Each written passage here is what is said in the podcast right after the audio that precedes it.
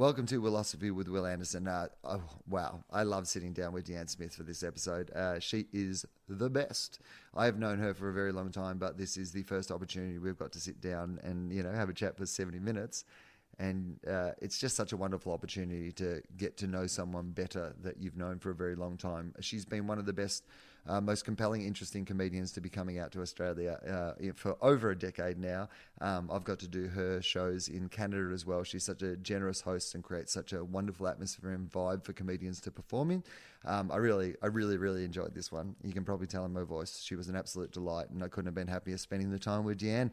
Hey, uh, there's a couple other podcasts that haven't come out yet. Uh, Kitty Flanagan, Jason Byrne, uh, who are both performing at the Comedy Festival as well. So when you hear this, there's only going to be a couple of days left at the Comedy Festival. By then, maybe my Will Eagle shows are sold out already. I don't know. Uh, maybe they are, maybe they aren't. Uh, but I'm performing uh, all weekend up until Sunday. So come and see a show if you get the opportunity. Uh, but otherwise, go and check out Deanne, or go and check out Andy Zaltzman or Kitty Flanagan or Jason Byrne or any of the other people who've uh, so generously given me their time uh, to do the podcast. Alex Edelman, go and, go and check out Alex Edelman, his Barry-nominated show. Um, uh, Alex was brilliant on the podcast. If you haven't heard that one yet, check it out. The Denise Scott episode I absolutely loved. Anyway, go through the back catalogue. You can rate it. You can uh, follow us on Facebook or Twitter or Instagram or any of those sort of places. Look for Willosophy Pod in the places that you enjoy things. Um, sign up, subscribe. That way you won't miss an episode. And uh, yeah, tell people about it now that it's back, now that it's regular. And if you're enjoying it, Uh, the best way to keep it regular is to spread the word around, get plenty of people listening. And uh, if plenty of people listen, maybe we can find a, a sponsor or something which will uh, pay for the costs of actually putting out the show uh, each week. So if uh, not, in the meantime, uh, if you'd like to support us a little bit with this, the best way to do it, of course, is, as always, is to come and see one of my live shows. But um, uh, if you can't do that and you want to support it anyway, chuck us a couple of bucks at uh, Patreon, patreon.com slash Tofop, T O F O P. Uh, that's where the Patreon page is for all the Tofop podcasts, Tofop, Fofop, um, Two Guys, One Cup, and of course this one, Willosophy. So uh, the money that goes there helps to uh, keep the lights on, pay our bills. Uh, you know, everyone involved in the podcast uh, gets paid. Uh, well, actually, that's not technically true at this stage, but everyone to do with uh, putting the podcast together, the technical people, Mike and Michael and James all get paid every episode, and uh, it's your Patreon money that helps support uh, doing that. All right, there you go. Uh, that's the intro to this one. I love Deanne Smith. I think you're going to love this interview too. Cheers.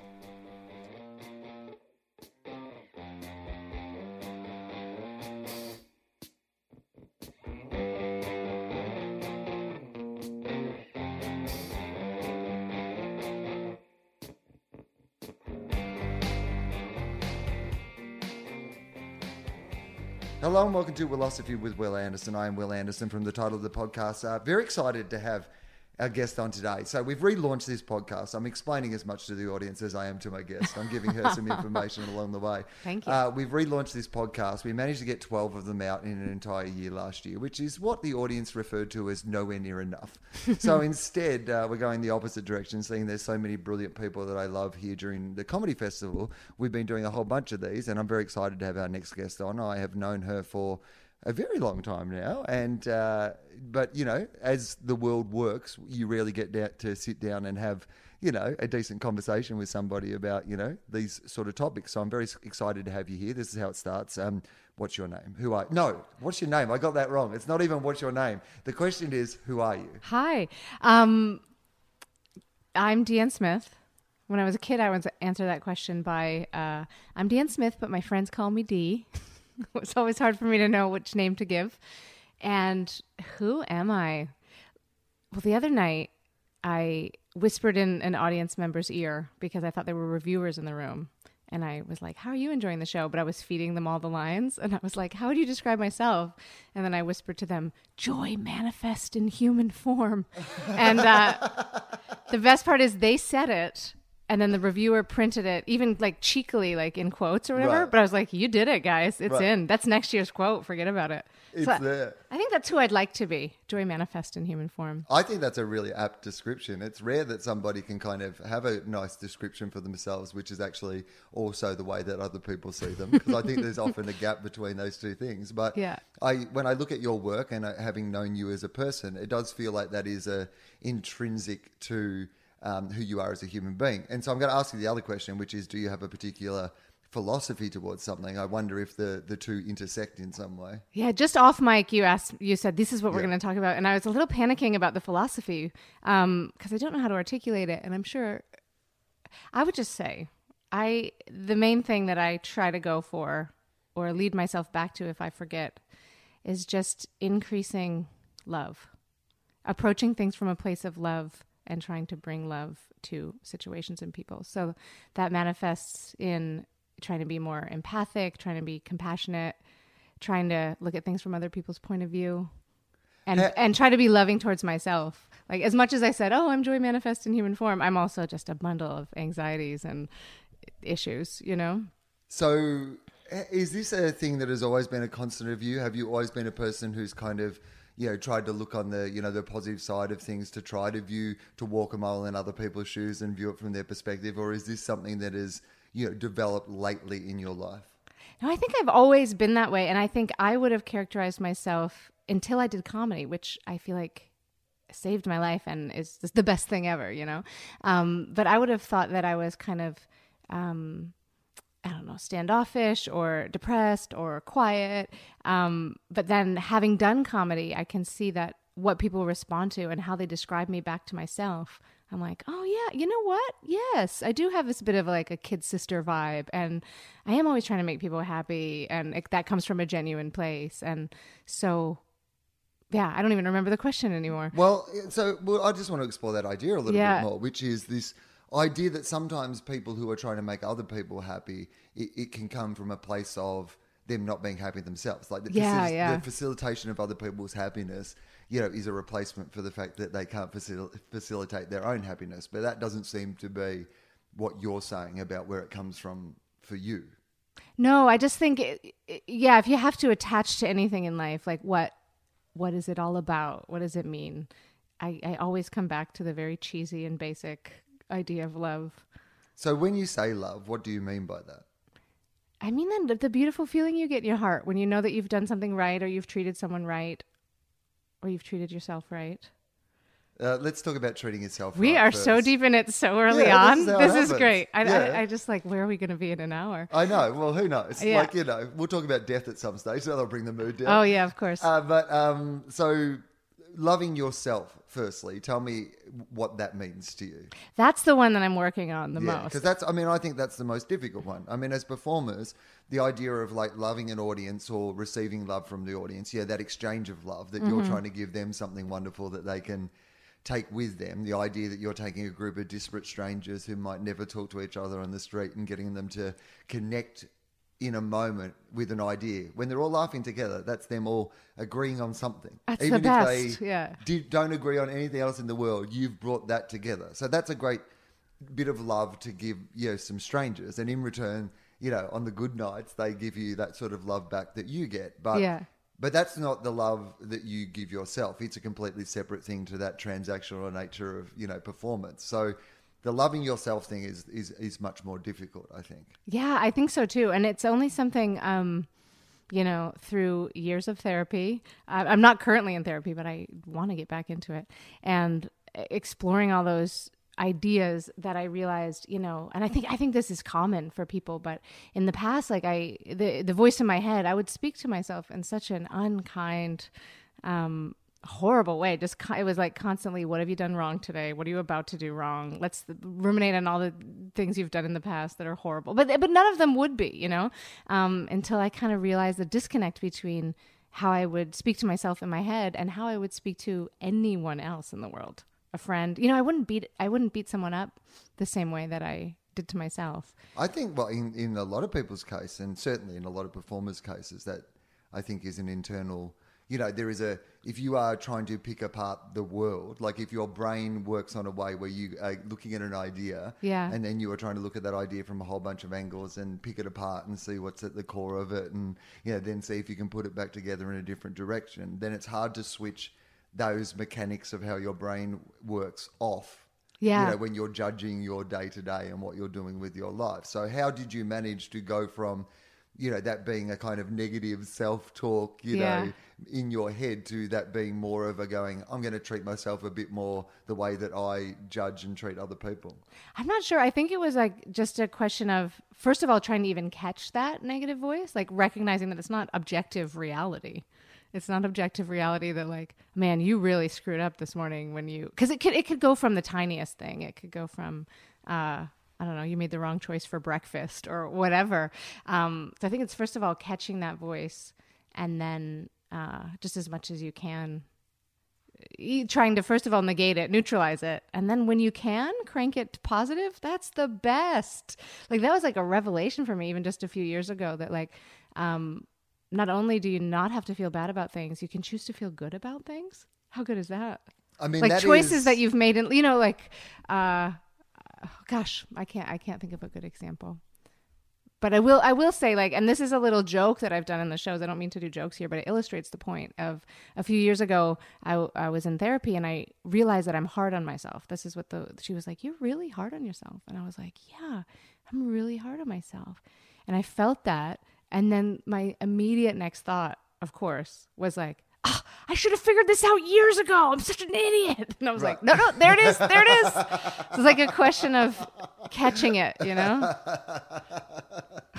Does that resonate with you at all? I love that. Yeah. That's, uh, A, that's a beautiful thought, but B, it's also a very beautiful joke. That's a, it's just a, a great like joke as much as it is a great observation about, you know, who we are as human beings. Um, one of the more interesting things, I was a bit different, like certainly... The one thing that I, the most useful thing, and I've talked about this on the podcast before, it comes up a little bit, but the most useful thing that I ever got out of therapy, because I was going at one stage, particularly because I was having a work relationship that, as as in like a, a power dynamic relationship mm-hmm. at work, that was giving me a lot of trouble, and I was having a really hard time dealing with it.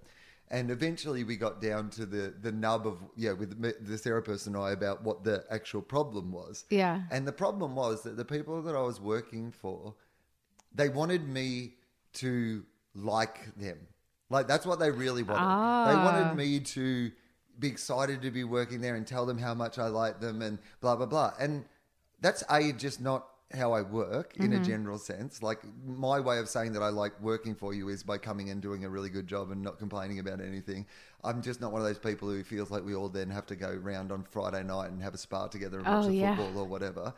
And the other thing is that they were doing some things that made me not like them. Like I had some legitimate reasons to, you know, be uncomfortable about it. And then my therapist said to me, because my thing is like, if I'm having a problem with you, then I kind of, it's not like I'm a person who'd be like, this is the problem I'm having with you. But I'm not just going to pretend that something isn't problematic. And she okay. said to me, she goes, but do you realize that most of the drama is coming out of the fact that you just won't pretend that you like them? She said, it would be easier for you. It will clean up all the things you're complaining about, all the things that are bothering you. If you just go in every day and lie to them about how much fun you are having, I bet all these other problems clear up. And it seems so counterintuitive, right? Mm-hmm. Like to not be truthful in that situation. But she was one hundred percent right. The minute that I just started going in and just starting with, I'm so, you know, grateful to be here. Thanks for that. You know, just anytime they made some. And then she said, and every time you lie to them, you're not losing any power. In fact, you're gaining power because you know that you're not, you're now in control of the situation. You're just huh. doing it in a different way. Yeah. And it was the greatest bit of advice I ever got in my life, because the truth of it is, once I started being positive about them, they stopped being negative about the other stuff. And I actually did have a better relationship with them. I did feel more positive towards And then them. Did it become self-fulfilling? Uh, it did become, yeah. yeah. It, it was a, an, an amazing counterintuitive, you know, sort of game changer for me, which was I could just, I mean, I guess it's fake it until you make it, you know, yeah. in regard to the nature of the relationship. But I was getting in my own way. You know. Totally. Yeah. Anyway. Uh, so Ther- therapy is so good like that, because it's like a friend you just have to pay a little bit to, to be really selfish with. Right? Well, that's the interesting yeah. thing, right, when you're a comedian, I think, is finding a safe space to be able to express your thoughts and anxieties in a way that isn't comedic. Because mm. if you're doing it on stage, like if you're using the stage as therapy, and sometimes it can be both, like yeah. it, it can be, but it, you're essentially packaging a real life experience into something that becomes an audience's story. You know, it yeah. no longer becomes your story. It becomes a story for the audience. Whereas a therapist, you don't have to, you know, you're, you're paying them. They don't need to hear a laugh every minute or whatever in that yeah. situation. So it's a different conversation, right? I, yeah, I, and I realized I needed to um, either get more real in therapy. This was years ago, or change therapists, because I found myself about six sessions in, I was doing bits. Right. Because she she was this style who she didn't like initiate much conversation. She just yeah. kind of wanted you to Sat sit down and, and yeah. To talk. And so then at some guts. point I was like, ooh, just started like, and it was about like, you know what I mean about switching into that mode. Yeah. It was about like my real anxieties, but I did it in a way that I had done it on stage before and kind of gave it to her that way. And I think it was a bit of a test that she did not pass because she didn't pick up on it. Right. And she was just sitting there laughing, like having a great time. Right. And I was like, wait a minute. And then I left like, why did I pay her for me to just do bits at her for the last twenty minutes? What is it about t- talking about, you know, these things that is powerful? Because like I've heard as many people talk about going to therapy and it causing more problems than, you know what I mean? Like there's maybe some things you don't need to talk about. You can some overthink things, things yeah. yeah. Sometimes it's maybe you just go, actually, I didn't need to talk to a stranger about this for an hour. I probably could have just forgotten about it. You know, I kind of probably could have just moved on from it or pushed it aside. Is there a, is there a value in, what what value do you find in talking about things that are, you know, whether it be your anxieties or other things that yeah. you're talking about in those situations? What is the value that you are getting out of it? To me, the value is um, like kind of knowing that I'm not necessarily going to work on this stuff on my own without a reason. So, and like I said, I'm not uh, going at the moment, but when I do go, it's like, I never want to go. I'm always like, I'm fine, you know, but um, so it's this reluctance to go, but that's like this weekly commitment that I have to keep with myself and with the other person to just see what's going on in my life. So to me, it's like pay, paying a smart friend to pay attention. To me, the best moments are when they can come back at you and go, do you realize like you've been talking about this for a while, or I'm connecting this to something you said about your dad seven sessions ago. And you're like, oh yeah. Like I just, that bit of guidance I think is incredible. I really think everybody could benefit from it. Um, but as you say, I see the point. There's also like, there's a point at which you can be ruminating about tiny things that you can just let go.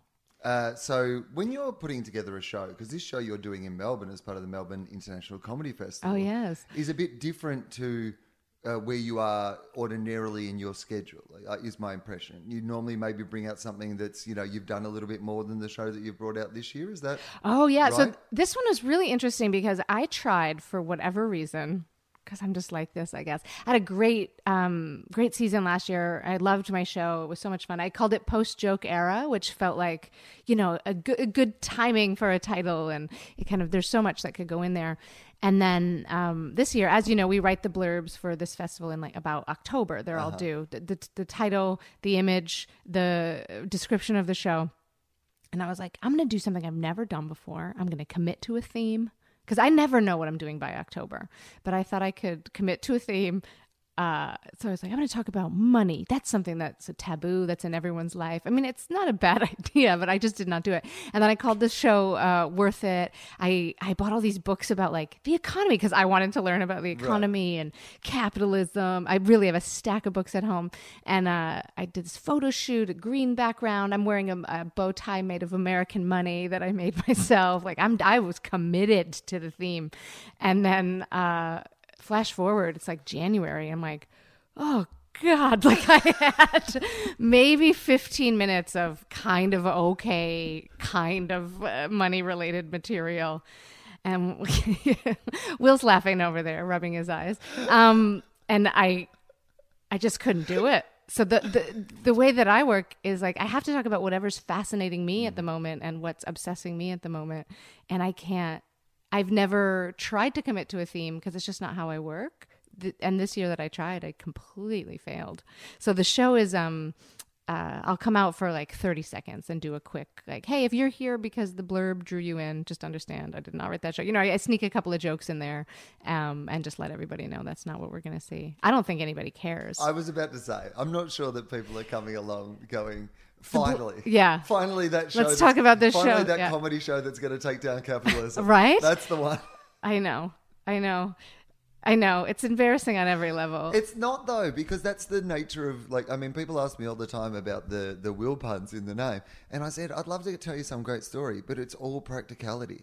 Like, I can't call my show, you know, twenty-two Things I Learned from My Dad, because you're asking me what it's called in August, you know, so I can yeah. put Adelaide Fringe Rego in, and I'm in the middle of the previous tour. I haven't started thinking about the next tour. Just give it a name that promises that it's a new show. That's right. all that the name needs to do. It, yeah, I might as well just call it, yep, it's a new show. Come and see the new it's show. It's a new show, part nineteen. Right. Um, you know, I don't think that people, I mean, I think it's pretty rare that people are coming along hoping that the grand question right. in the title will be answered. I think know. I finally figured that out. I mean, I, I've I've always... I've never worked that way. And then somehow this year I'm like, I'm going to do it. Because I think I appreciate when people do it. I admire that. Um, yeah. And now I thank you for saying that, because now I feel even more secure. Yeah. Like, I never need to try to do that again. Um, tell me uh, this. What is it that fascinates you? Like, you know, when you said you want to write about things that are engaging you, things that you are fascinated by, that's how you work. That's where your material comes from. Yeah. Um, so then how do you kind of decide what it is you're... I know this sounds like a weird question. How do you decide what you're fascinated by? But there is some decision-making process, because you could as easily be fascinated by the Real Housewives of California as mm-hmm. be fascinated by capitalism or feminism or whatever, the many various, you know, things in between. So how, when you're saying, what is it that I'm fascinated by? What is it that I want to talk about? How do you, how are you actually making that decision in your head? Yeah. I mean, I, I would say I, I don't know that I'm deciding it as much, but as you said, there's there's so much going on. I, I definitely steer away from politics in um, like on a small scale, because there's so much going on right now that I feel like it's best left to everybody else. Like, it's best left to the nightly shows with their team of writers, and everything is changing so quickly. And Twitter. And Twitter, I mean, the yeah. idea of doing topical political material is just like, I mean, because even if you came up with a great joke, chances are by the time that you do it the third night of your show, eighteen hundred people have done it on Twitter. Yeah, worldwide. yeah, that's exactly it. It's um. So what does that mean then? Because I actually so the, have found that as well. Like, yeah. I mean, I used to joke about some things that would be those sort of things, and don't at all anymore for the exact same reason. Mm-hmm. So what does that lack of opportunity there open up as a different opportunity in the way that you approach? Because you're still a person, I think, who wants to not talk about those small issues, but you want to talk about the larger, perhaps, yeah. themes and issues that those things are about. That's right? exactly it. But let me also just say, I always think of you as someone who, I really admire the way you approach political topics, and you seem to do it so quickly. Like, I've definitely remember being like side stage during some of the galas, and you're just out there with these amazing, like, really current jokes. I'm like, how does this guy do this?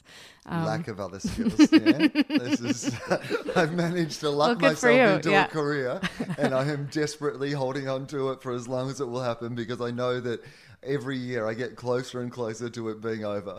I, I feel like I've had a good run, and I can just feel the wobble on the, you know, on the roller coaster at the top where you go, oh, hang on, the big drop happens any minute now. Let's Sick. just see if we can wring out a couple more moments of enjoyment out of what has been a blessed and lucky career. um, so what do you do then? How do you look at that bigger picture? Um, I mean...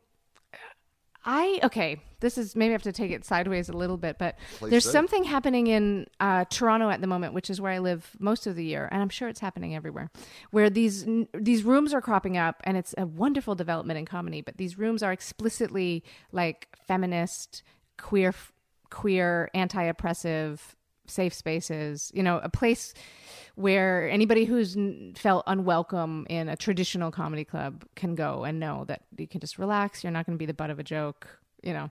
Um, and I think it's great. I think it's great that the scene is developing. And at the same time, it made me realize that I don't like doing comedy where there's no tension. Right. Um, because I'd been doing like a certain brand of feminist comedy in Uh, unsafe spaces and comedy clubs and whatnot, and I think I kind of got used to or started to thrive on that uh, that tension and the back and forth and the I'll, I'll throw you guys a little sexist bone so that I can make this larger point about something else, and um, I'll talk about how I perv on girls so that maybe you can hear me when I say maybe none of us should, you know, or we had to be more careful in the way that we do it.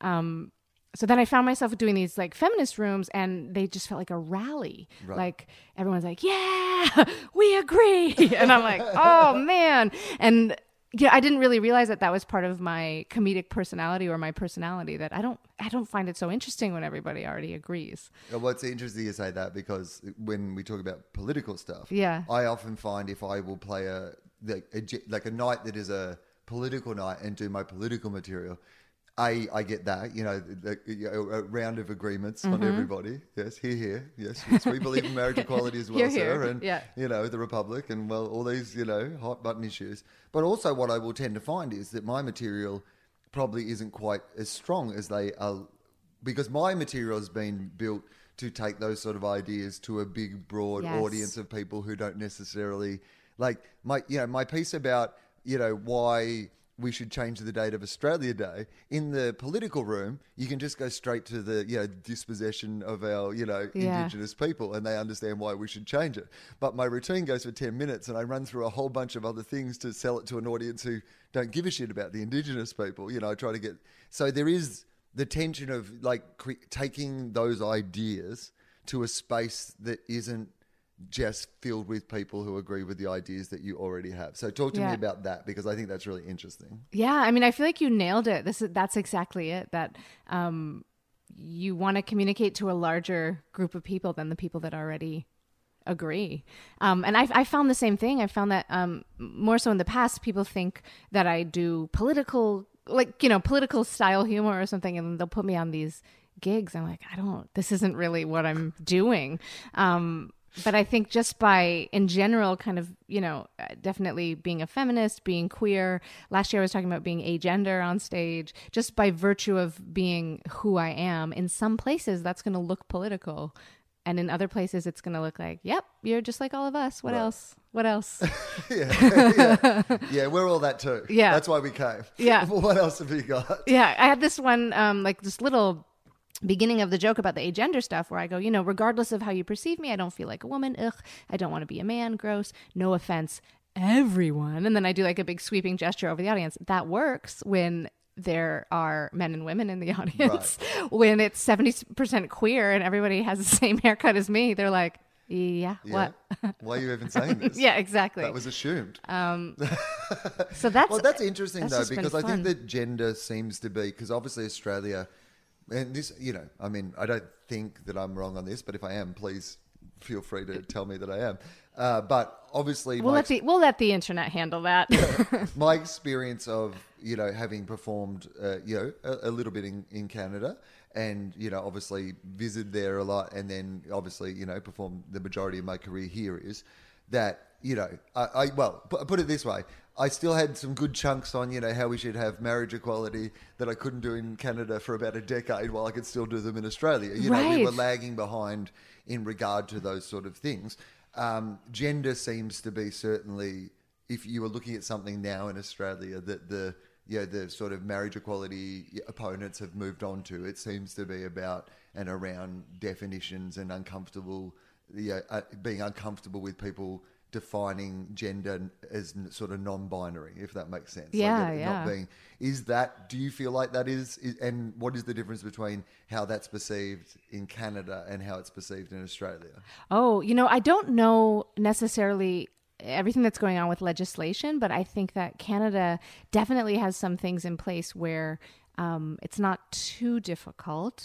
I could be wrong, but I think it's better than some some countries where if you say, you know, if you're transitioning or you say the gen- the gender that I am doesn't match the gender on all of my, yeah, on my birth certificate, on my driver's license, whatever, you can just go through a procedure and take care of it. I think it's, you can definitely run into some jerks in that bu- bureaucratic process, but for the most part, I think it's kind of straightforward and people understand that that happens and that's just a part of life. You know, it's not, I don't think there's a lot of... Um, fuss or worry about, but then what are we going to do with these people? It's like, well, you just do this and, yeah. you know, then it's fine.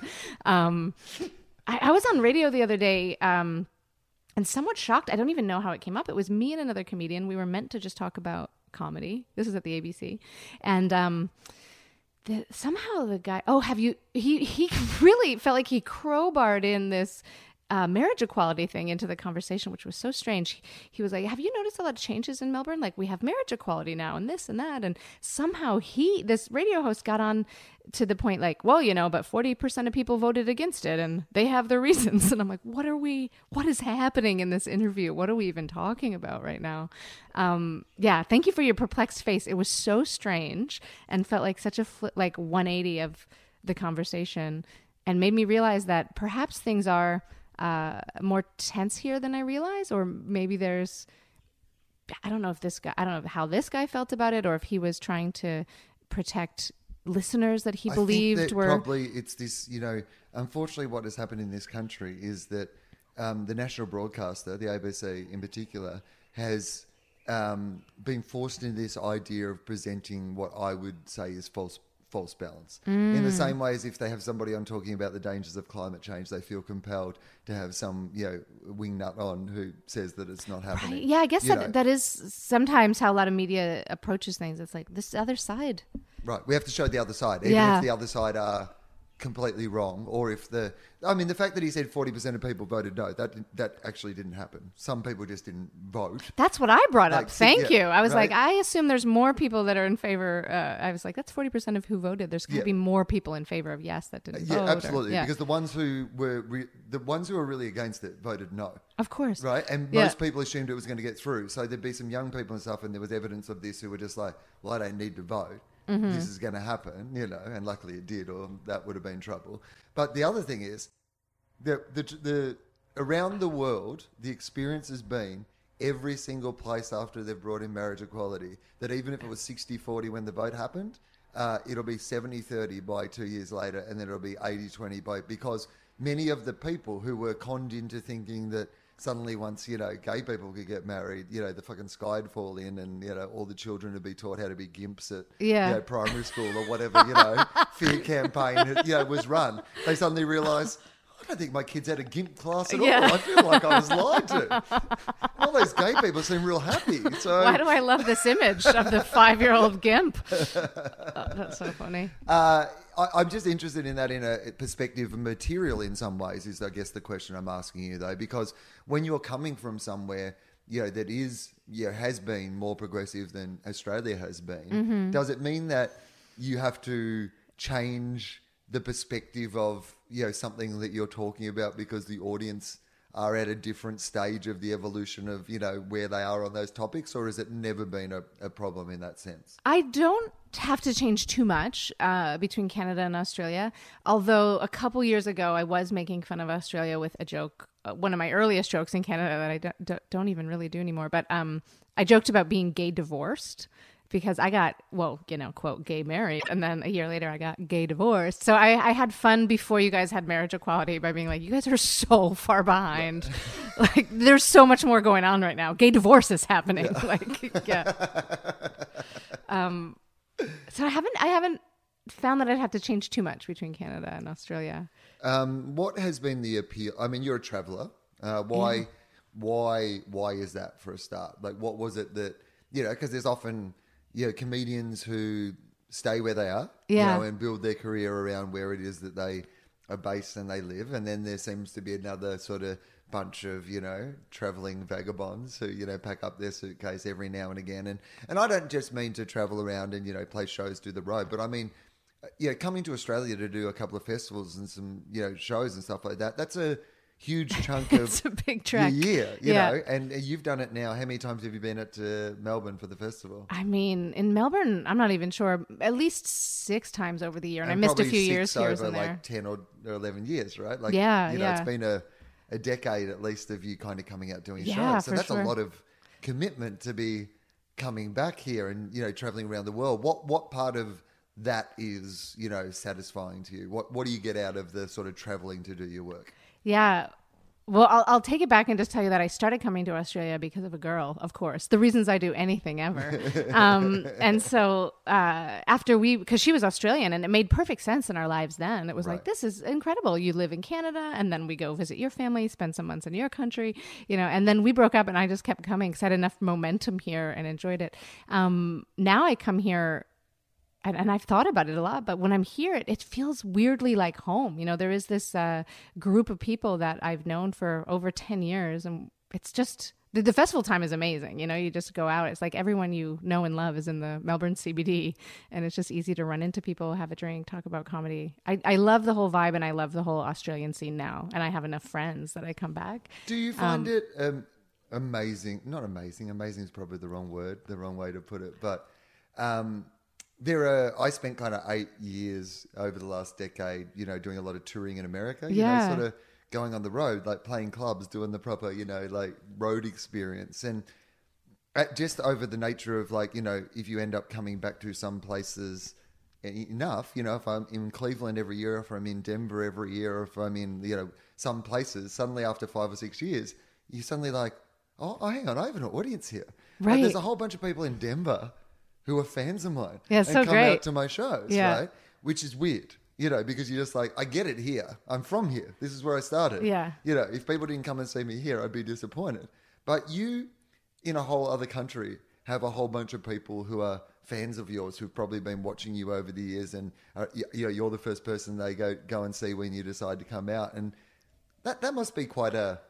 like delightful thing to know that when, even when you're just at home, you yeah. know, when you're, you know, oh. back at home, you're like, well, you know what, there's a little uh, Australian audience sitting down under waiting for me to come back. That's so cute. I've never really thought about it that way, but it's true. I would say that, like, I feel like Australian audiences uh, probably n- know me better as a comic than anywhere else, because they right. have like seen this development.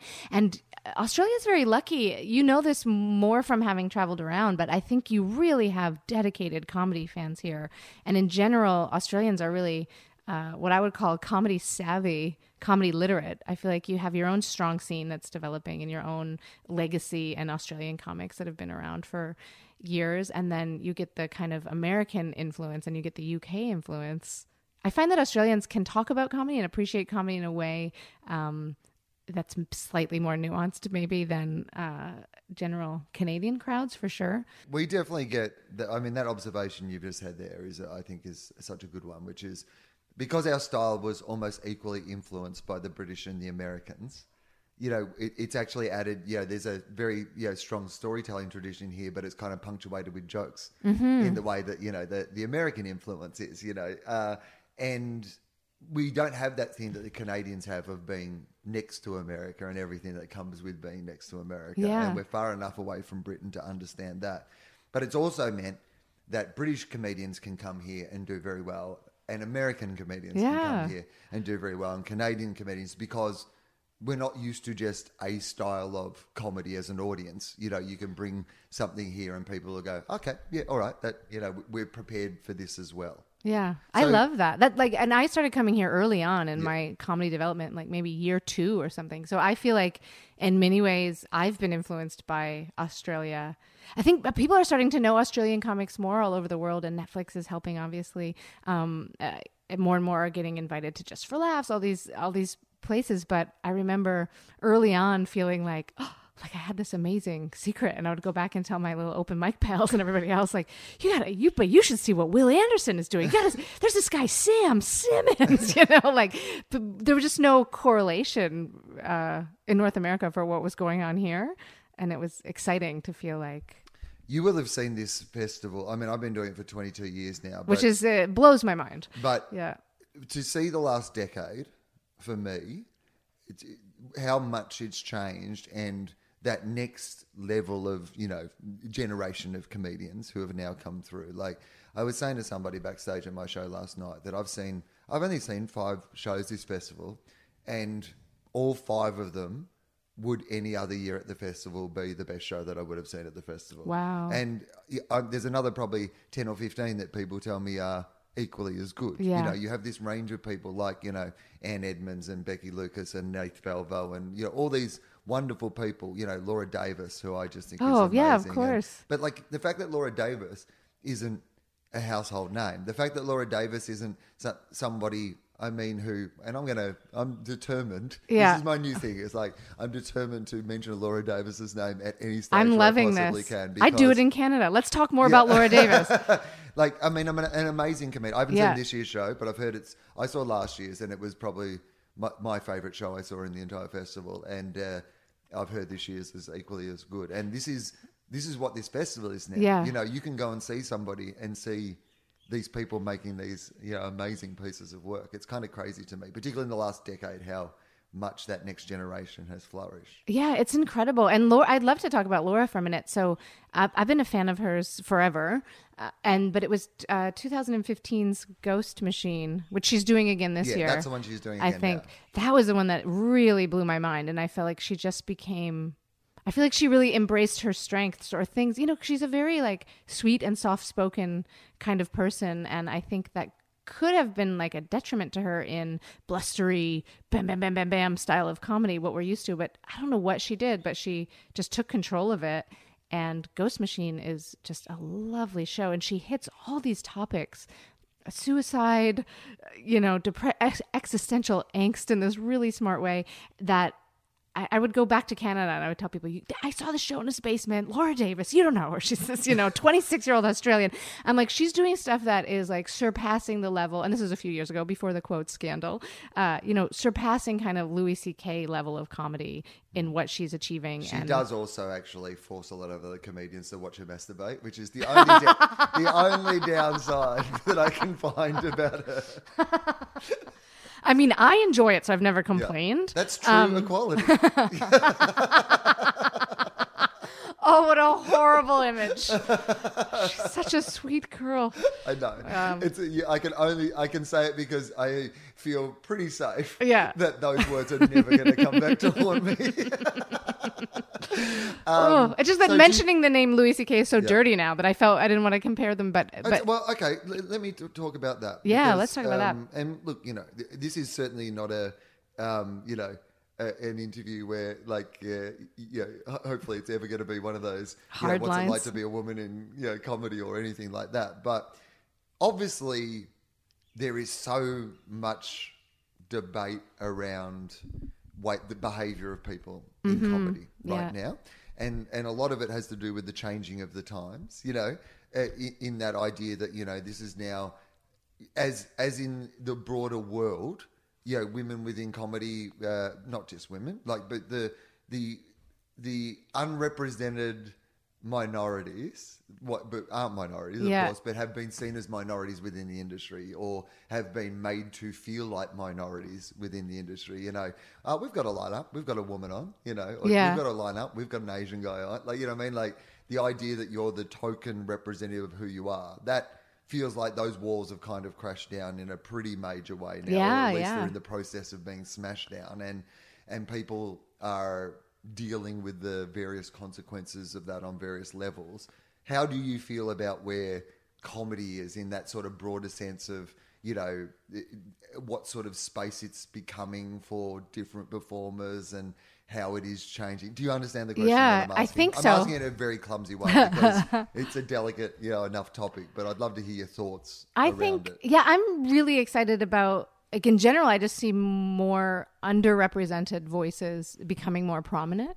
Um, and I think, I think in general in society and in comedy, we'll just focus on comedy for a second, there is this kind of backlash. So there, we're, we, we kind of are at this moment where a lot of people are like, okay, we've heard enough from straight white men for a minute. We want to hear different points of view. We want to hear what's going on with Black women. We want to hear from the indigenous point of view. You know, um, even I, like, I, I would say that even I'm kind of taking a step back because I'm like, what's whatever. I'm queer. Who cares? Like, we've we've heard this enough.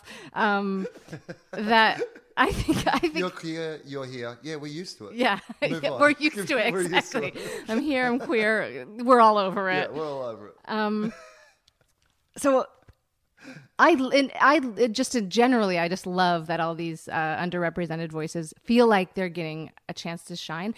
I don't think I don't think this is just a moment. I think it's a real change, and it's only going to continue moving forward from here. It doesn't feel like there's a way of, and by the way, not that I'm suggesting this should be the thing, yeah. but it feels like there's no genie back in the bottle moment here. This no, feels I don't like, think so. I mean, it feels to me, and you can feel it across society, and sometimes you, um, we were uh, in the U S talking to some people about Gruen, and, and there was a whole bunch of people who were really interested in doing the show over there, and And the major thing it kept coming back to was like they were saying, you know, you're a white guy in your mid forties. This is, for the first time ever in entertainment history, yeah, this is not a great time, you know, to be you. And I was like, in my head, like, you know, your initial thing would be like, mm. yeah. But in the grand scheme of things, you're like, I've had a right run. I've had plenty of opportunities. And no one's saying that I have to stop doing show business. They're yeah. just saying that right now they're not going to put this show on T V. You know, like, it's good. It's a good thing. Like, you know, to be able to have gone from watching Kumail on stage at Meltdown when I first moved to, you know, America, yeah. to see him being a leading man in fucking Hollywood and, you know, writing with Emily and Oscar oh, nominated so movie and then suddenly being, you know, hosting Saturday Night Live and these sort of things. You're suddenly like, this is great. Yeah. Like, I love this. This is, and the more broad the performers are, the more broad the audience is. You know, yeah. because the great thing about Kumail is, or about, you know, whoever these people are that are coming in, you know, they bring with them a whole bunch of people who felt like they were neglected by comedy before. That's it. That's what's really blowing my mind is, like, in Toronto, there's this um, the show called Shade, run by this woman, Anne Simone. And she just routinely sells sells out the show, had a year anniversary in this huge theater, sold it out. And it's, for the most part, this audience that I haven't yet seen in comedy clubs. They're, you know, they're young, they're queer, they're multicultural. It's just awesome to perform for them.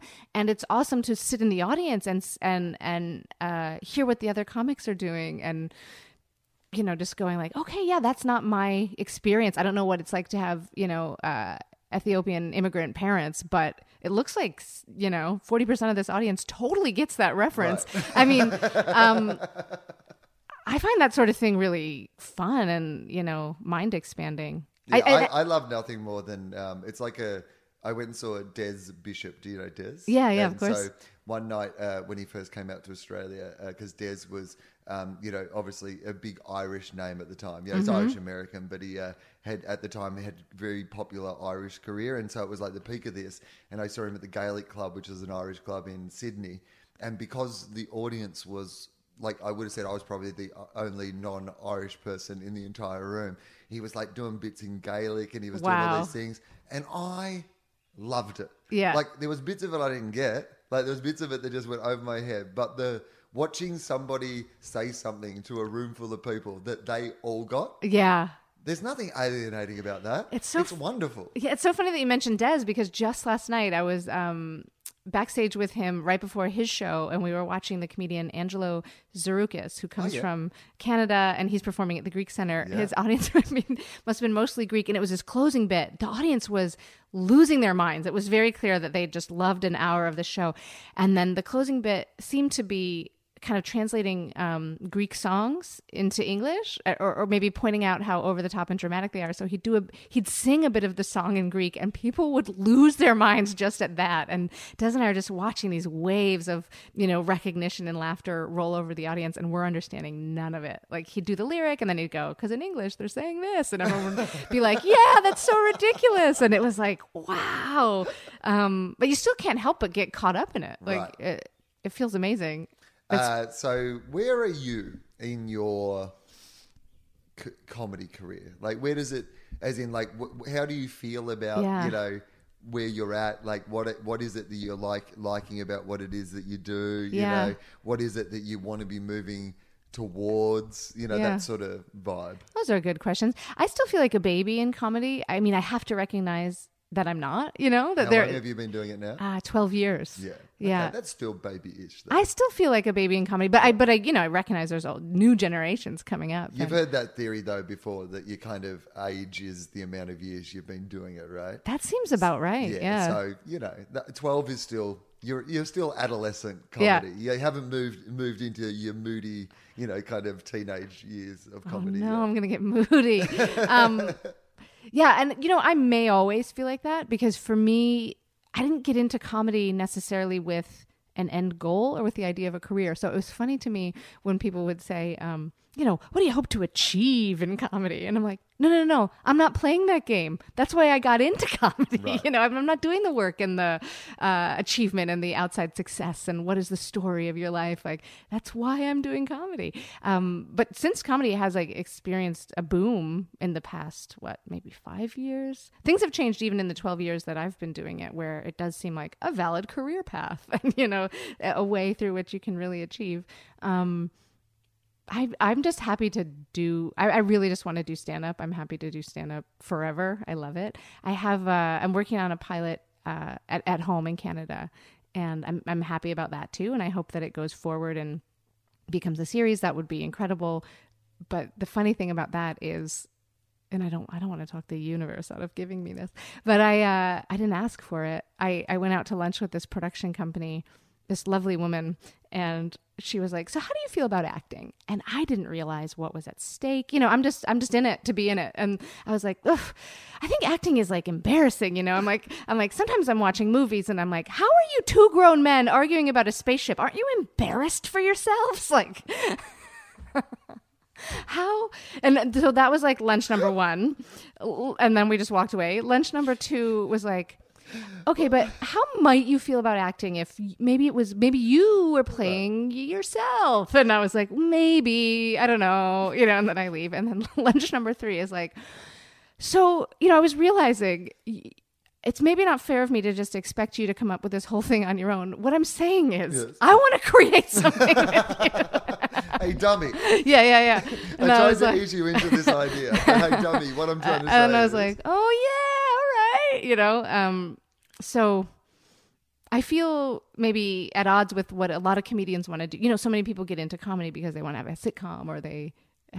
I'm just very happy to do stand-up and okay, so see where I'll, it goes. There's two things I want to talk about there, because I, I feel like I was lucky here that I started at a point where just before...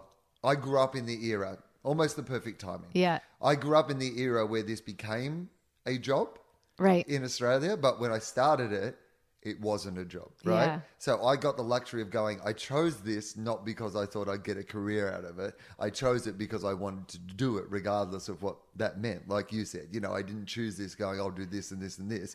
I chose it because I was like, I'd like to get on stage in front of people and tell jokes. Yeah. And then around that, an industry grew that meant that I could also do it as my job and my career. Mm-hmm. Uh, I think now people, you would be naive to get into it thinking that it's only about telling jokes. I mean, there is an industry now that yeah, regardless yeah. of whether you want to involve yourself in it or not, it will be there around you and people will ask you about, you know, those sort of things. The question that I always get asked by people who don't do stand-up is why I still do stand-up. You know, like people can't understand that. That hurt my heart. That question hurt my heart. Right. Yeah, yeah. Why you? Why, why when you have a T V show, or why when you have something else? Why you're still doing stand up? They can't get their mind around it. Yeah. What? What?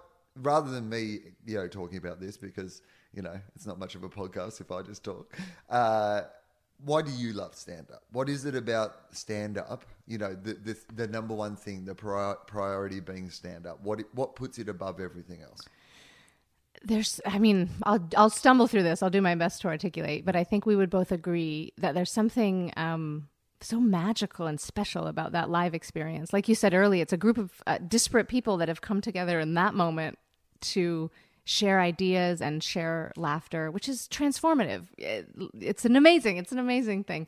Um, personally, for me, what I've di- what I've discovered, and this is a somewhat selfish way of looking at it, um, is I find that through stand-up, I am like my best self. I become a better version of myself because it's only stand-up that has made me confront issues that I need to confront in, in my real life. And I absolutely have to confront them in order to be better at stand-up. Um, and a small example of that would be really early on, kind of what we were talking about earlier.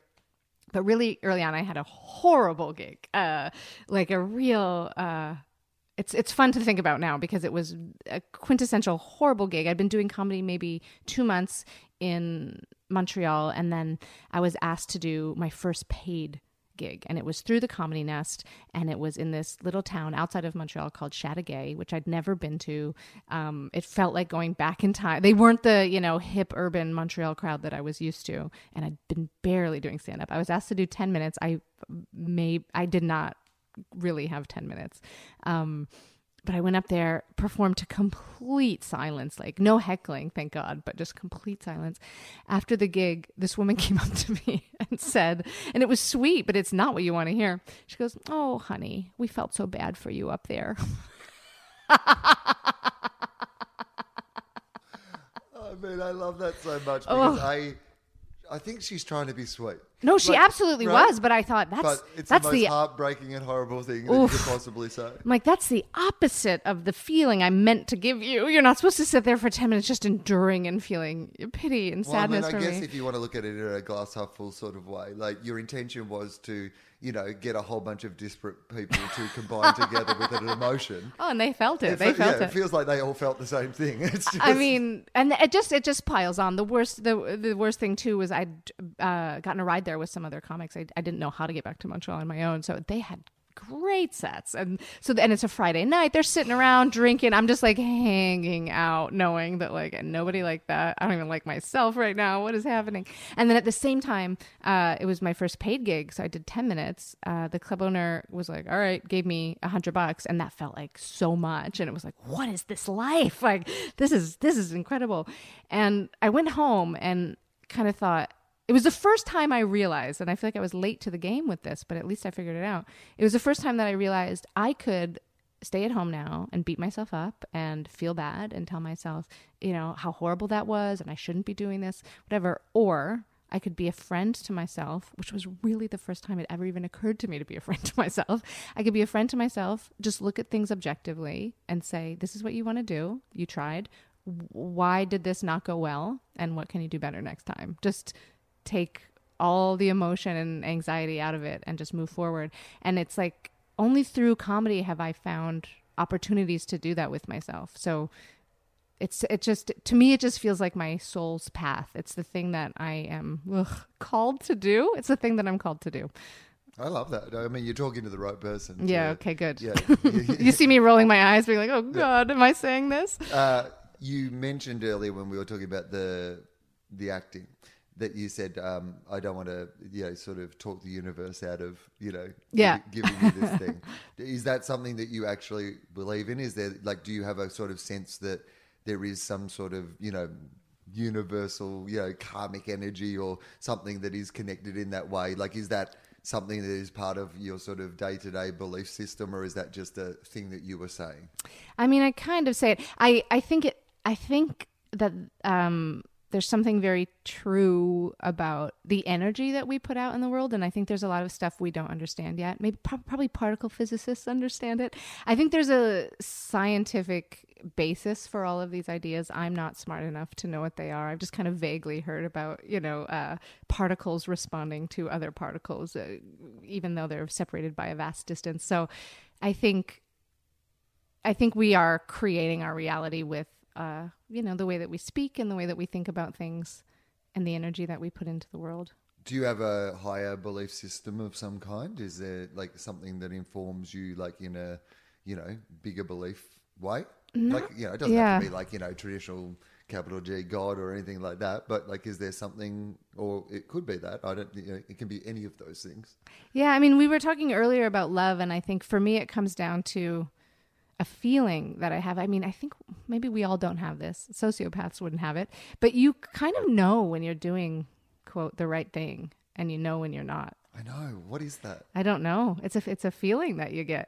Um, so weird though, isn't it? It's mm-hmm. like nobody knows that I even did this thing. Like, you know what I mean? Like, but I know why it. am I having all these feelings about this thing that nobody else is even aware of? Oh, absolutely. I I I mean, I had to discover. Th- I had to discover through trial and error that I can't cheat on people. I tried that. I thought if they don't know, you know, whatever. And then, then I would just eat myself alive with guilt. And it didn't really matter. It wasn't, it didn't really matter.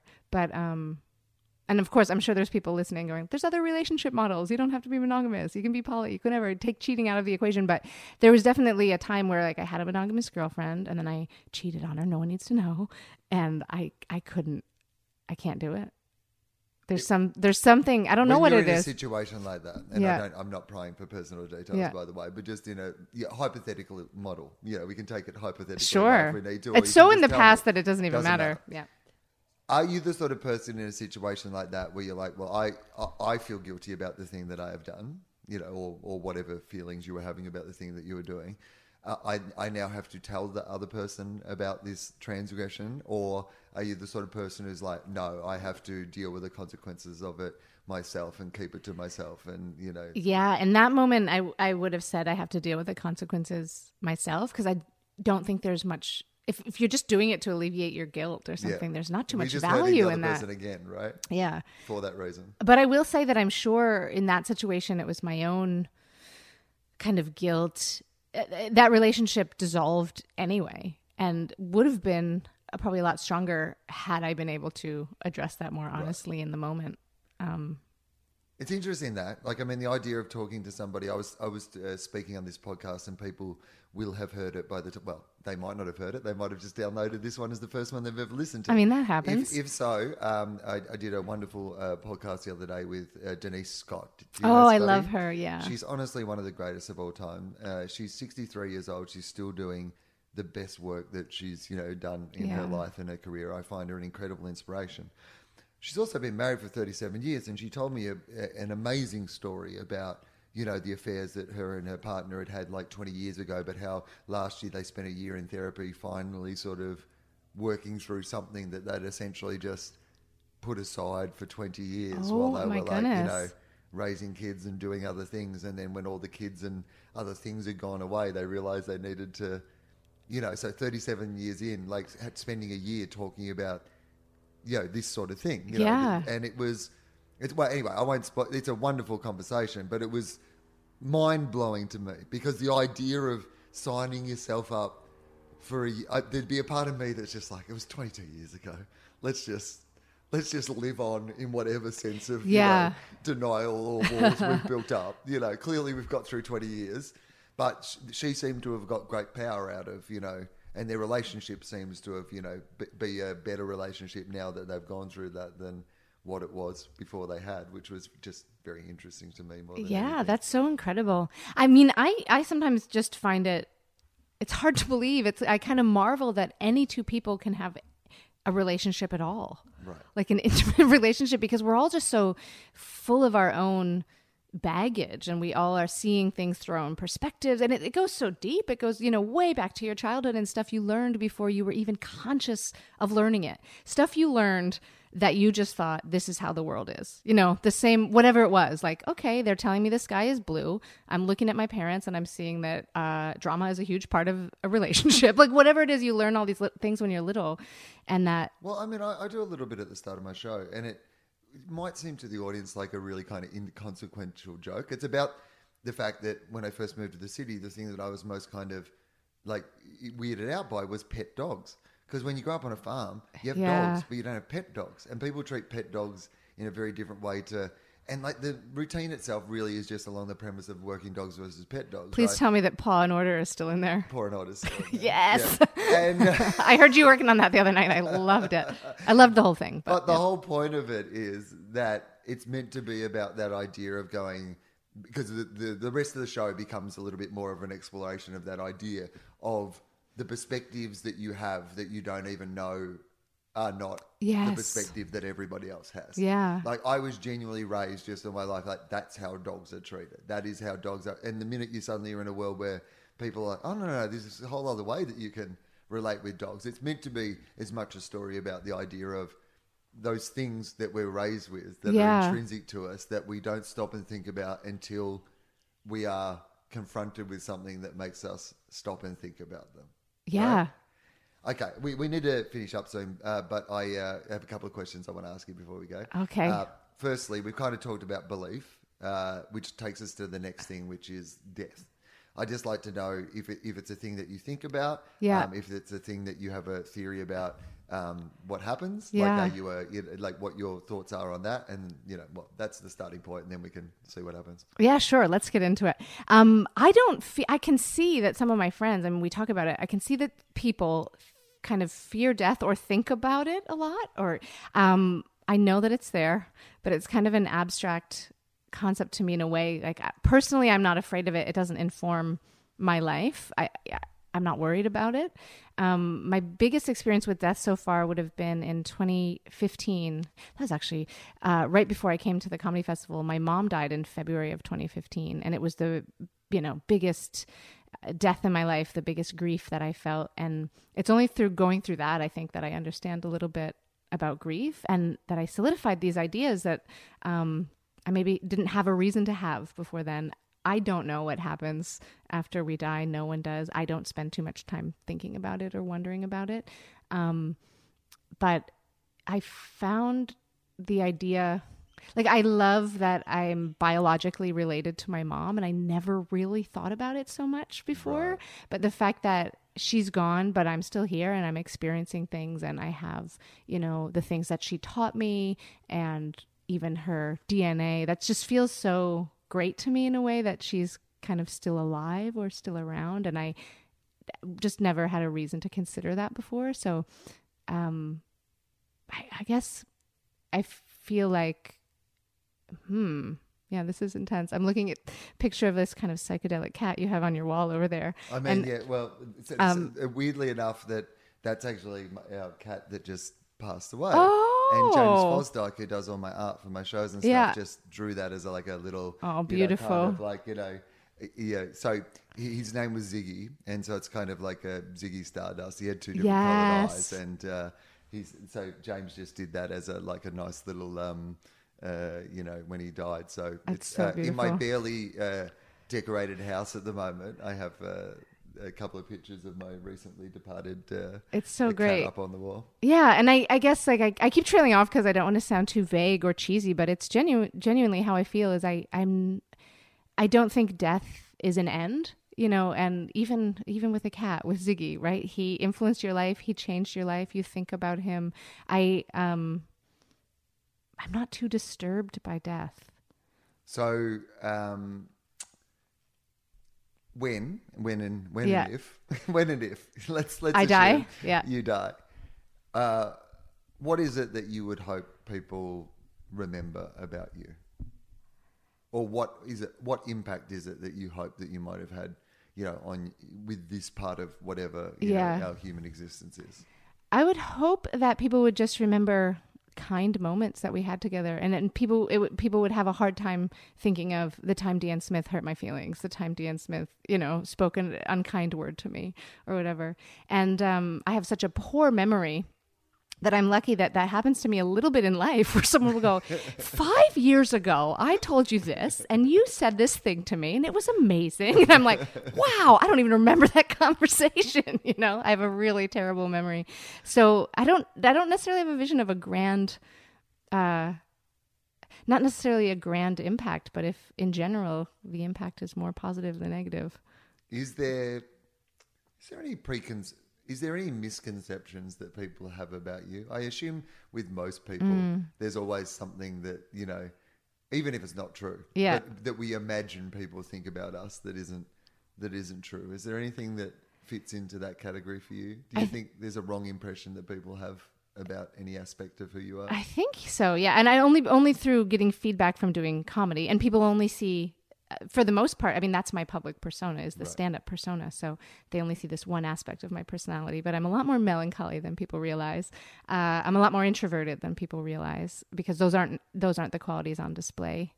Um, and one thing I'm worried about that people might think, um, is that I am really bad at communication. I'm really disorganized for whatever reason. I'm sure it's like a bit of anxiety and avoidance coping. But I find out later that I've ignored a message or someone, or it's gone to the hidden folder in Facebook or whatever. So my fear, I guess, is that there's a certain amount of people out there who's like, why is Deanne ignoring me? Or she doesn't like me or something. It's really just like, I'm so disorganized that I probably didn't even get that message. I um, uh, my phone broke at Christmas. Oh, no. And so I got a new phone. But it literally the, didn't even have the so the the backup was all anyway. So I've been r- genuinely doing the whole, every time I get a text message from someone, I, I've had to do the I have a new phone, who is this, which, you know, has become the cliche thing that yeah. people say to someone that they've, you know, erased from their phone or like. But I've been starting from scratch, and because I've been so busy doing other things, I just. I could have sat down at some stage and like sort of, yeah, sent a message to all my Facebook friends or to, or, yeah. you know, like rung around or found someone to give me official numbers or whatever, but I just haven't because I'm terrible at life. And so there is a few messages that I haven't got back to because I'm just so embarrassed that I'm going to have to write, you know, because they'll be like, oh, it was so great to see your show last night. You know, I love this. Yeah. You're the best. And, and then you have to go, who is this? Oh, yeah. So so I can totally uh, relate to that, I must say. Yeah. Hey, uh, we should finish up because, um, you know, you're at the Melbourne International Comedy Festival, then you're at the Sydney Comedy Festival, yes? Yeah, or at the one day, uh, April twenty-fourth. Uh, Perth, did you say as well? Where else Perth are you? Perth is, I believe, April twenty-seventh. It's a Friday. Just one night in Sydney, one night in Perth, and then I'm out of here. And then what happens after that for the rest of the year? Well, and where, where can people, like, you know, the the plug bit of it, you know? So if they've... Oh, if right. This, is the first, this part. If this is the first time, perhaps, that they've, you know, heard yeah. you and they've made it this far, that means they, they want more. That's what my I found traditionally. Oh, sure. Uh, so where is the more? What would you like to direct them to? You, I used to have the most passive-aggressive cards in the world. And I thought they were funny. And then I realized, no, this is like another example of me pushing people away. Oh. And on one side was a picture of me holding a sign that said jokes. And it said Deanne Smith. Flip it over. And it just said, Google it. um, so... Uh, I, I have managed to be the most successful Deanne Smith. Uh, so you can I just think that's good. You can I just, love that. You can just Google it. Um, and my social stuff is just my name. I think yeah. Insta and Twitter is Deanne underscore Smith. Yeah. So find you where they are. I have a website. I, I, I subscribe to that as well. I yeah. have a website, but I haven't even like somebody messaged me the other day and said, "Oh, I tried to buy a link for your show and okay. it went to last year's show." And I said, yeah, because I've not updated the website. Oh, good. I'm glad I'm not the only one that does this. Because well, because I don't think anyone's going there. Yeah. I'm I'm like, I'm where you are. If you're on Facebook, look up me on Facebook and th- I'm there. Yeah. If you're on Instagram, look up me on Instagram. I mean, wherever you are, yeah. find me there. You don't have to go to some whole new place. You can just stay where you are and look up me there. So they can do that about you as well. Yes, and I'd like to say this. Wherever you are, I'm there in your heart. Just feel me in your heart. Thank you, mate. It's been yeah. brilliant. Thank you.